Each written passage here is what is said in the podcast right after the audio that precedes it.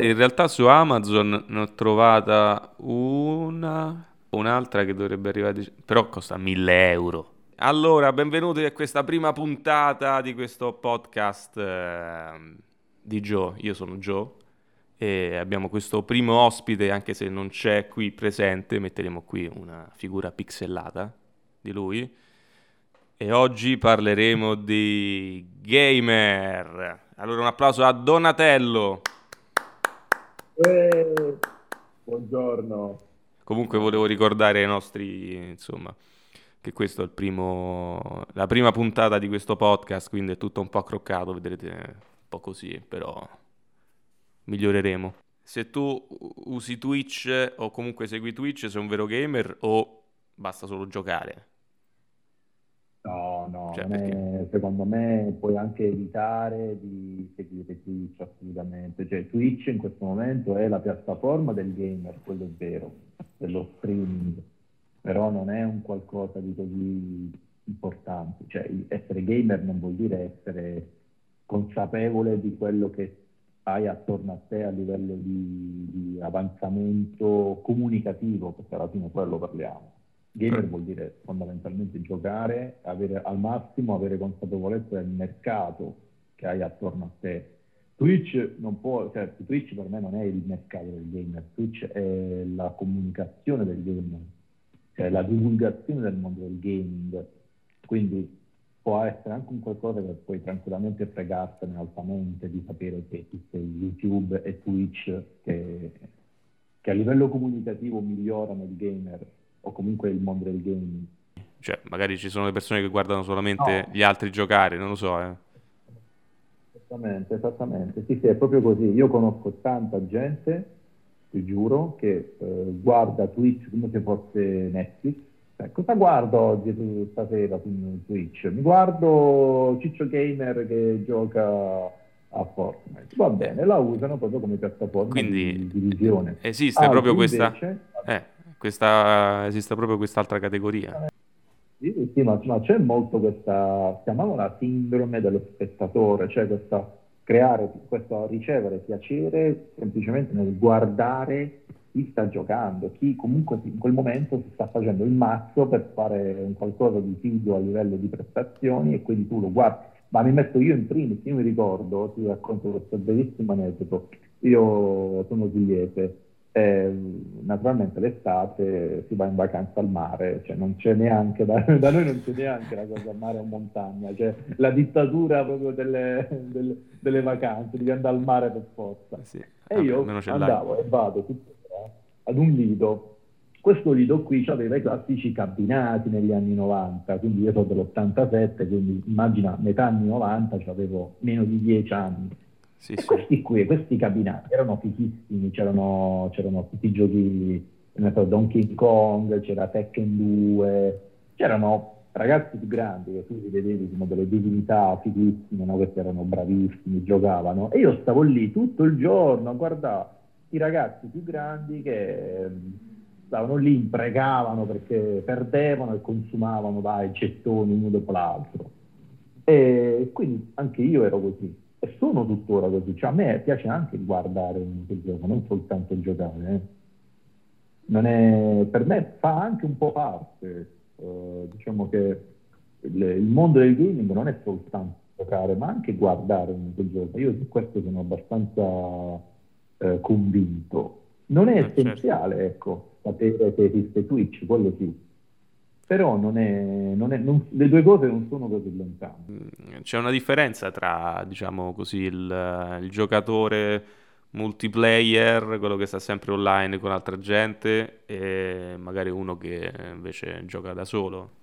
Io ho notato che c'è tanta differenza tra i due, devo essere sincero. Purtroppo le, io non, da, almeno parlo della mia esperienza, della gente che conosco e che ho conosciuto in, in passato sono veramente due tipologie di, di target per la maggior parte delle volte molto separati tra di loro. Cioè, chi è un single player molte delle volte non è un multiplayer e viceversa. Ah. Io conosco, e non dipende dall'età, eh? Io non, non dipende assolutamente dall'età, no. cioè, non, non, non, cadiamo neanche nella, nella cosa un po' canonizzata e stereotipata che il ragazzino di 12 anni gioca soltanto eh. in multiplayer, mentre invece il boomer di 35-40 gioca solo ai single player. Non è vero. E io, con- io, conosco gente più grande di me che gioca la sera tranquillamente a Fortnite e gioca solo a quello, oppure eh. gioca a FIFA online con i suoi amici e non tocca i single player neanche di, di, proprio di striscio. Io invece e altri amici miei giochiamo soltanto a single player.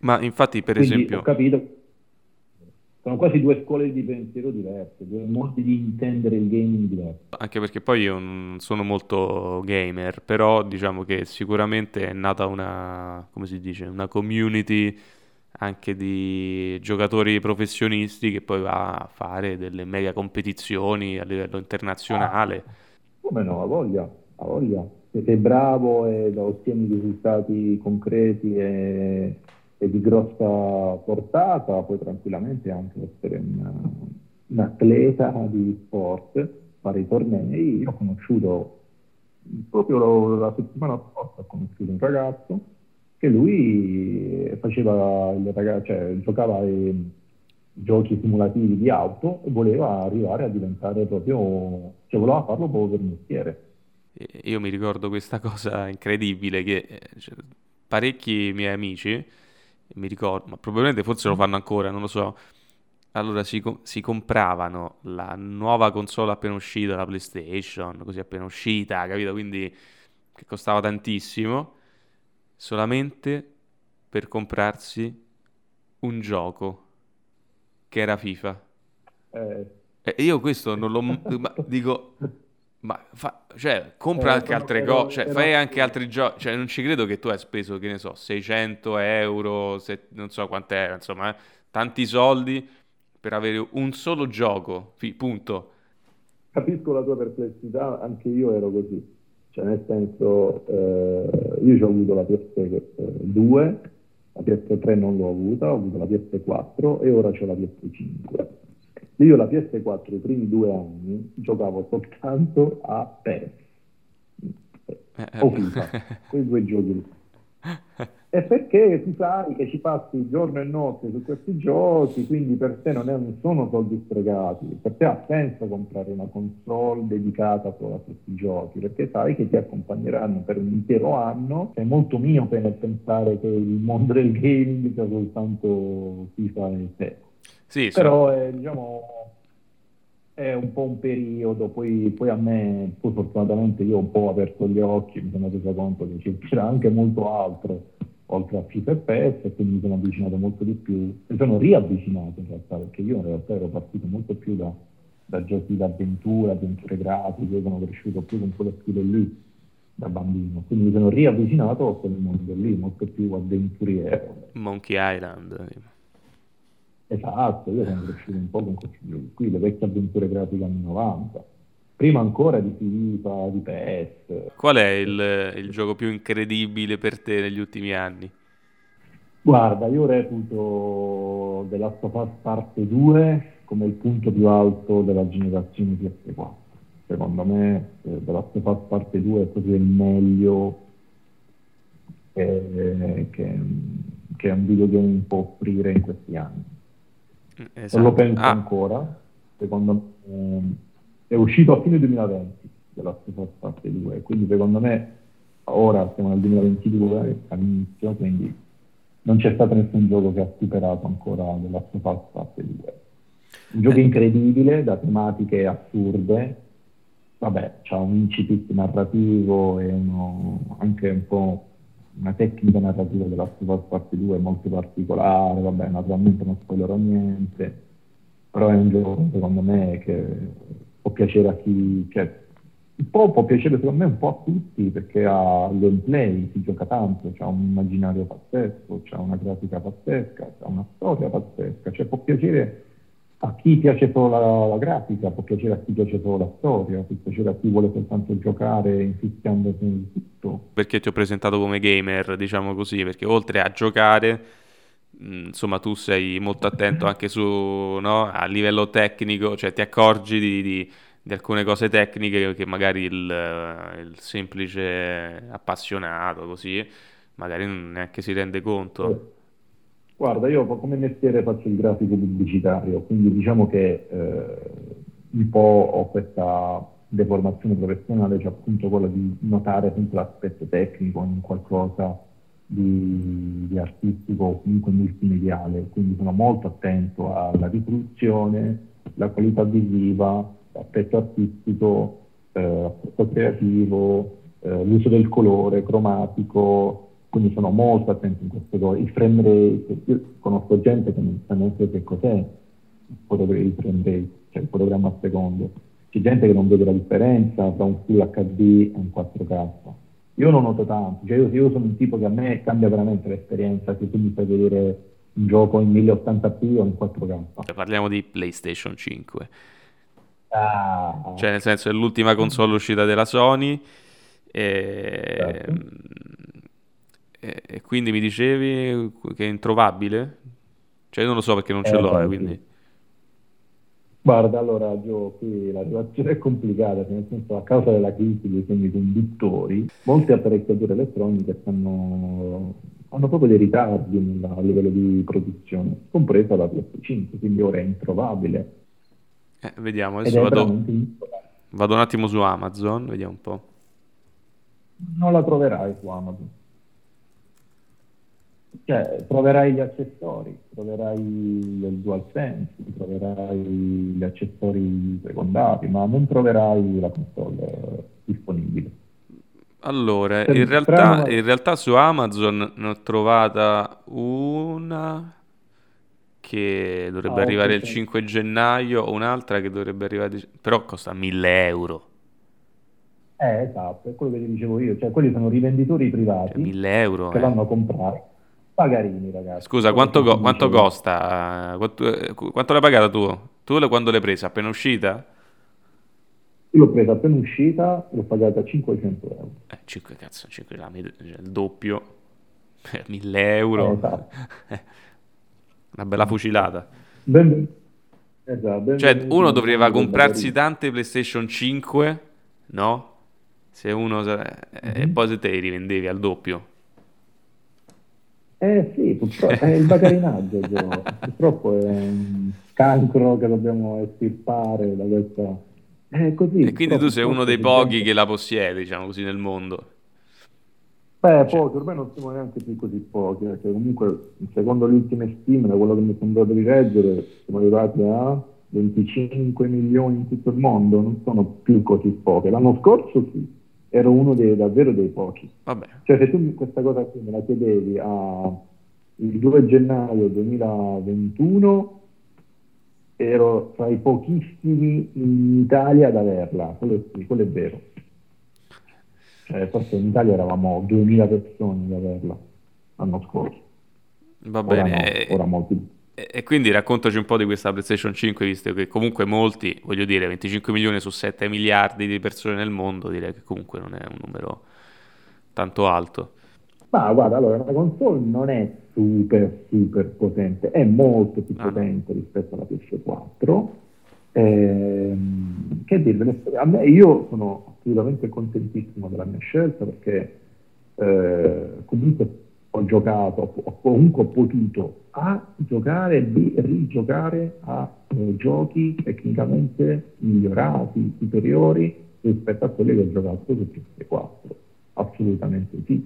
Non è ancora uscito un vero e proprio gioco che massimizzava le potenze, la, la potenza bruta di PS5, però secondo me la, la vera, il vero potenziale di PS5 lo vedremo dal 2024 in poi, secondo me, perché è tutta una questione di conoscenza del, dell'hardware, quindi gli sviluppatori conosceranno meglio l'hardware. Beh, ho visto una delle insomma, ultime pubblicità di questi, insomma, questi giochi, c'è questo Matrix che dicono che sì, è una, un mega open world. È una tech demo però, non è proprio un gioco, è una tech demo per far vedere le potenzialità del nuovo motore grafico Unreal Engine, Unreal Engine 5. Io l'ho giocato, è incredibile ragazzi, cioè graficamente parlando è non ho visto niente di simile. Cioè, che, che sembra... Ah, veramente... Eh, ragazzi, cioè, si raggiunge un livello di iperrealismo, di dettaglio e di, di cura del dettaglio mai vista prima. Però stiamo parlando sempre di una tech demo, ragazzi, c'è un qualcosa studiato apposta per sorprendere. Qualcosa okay. che non è un videogame.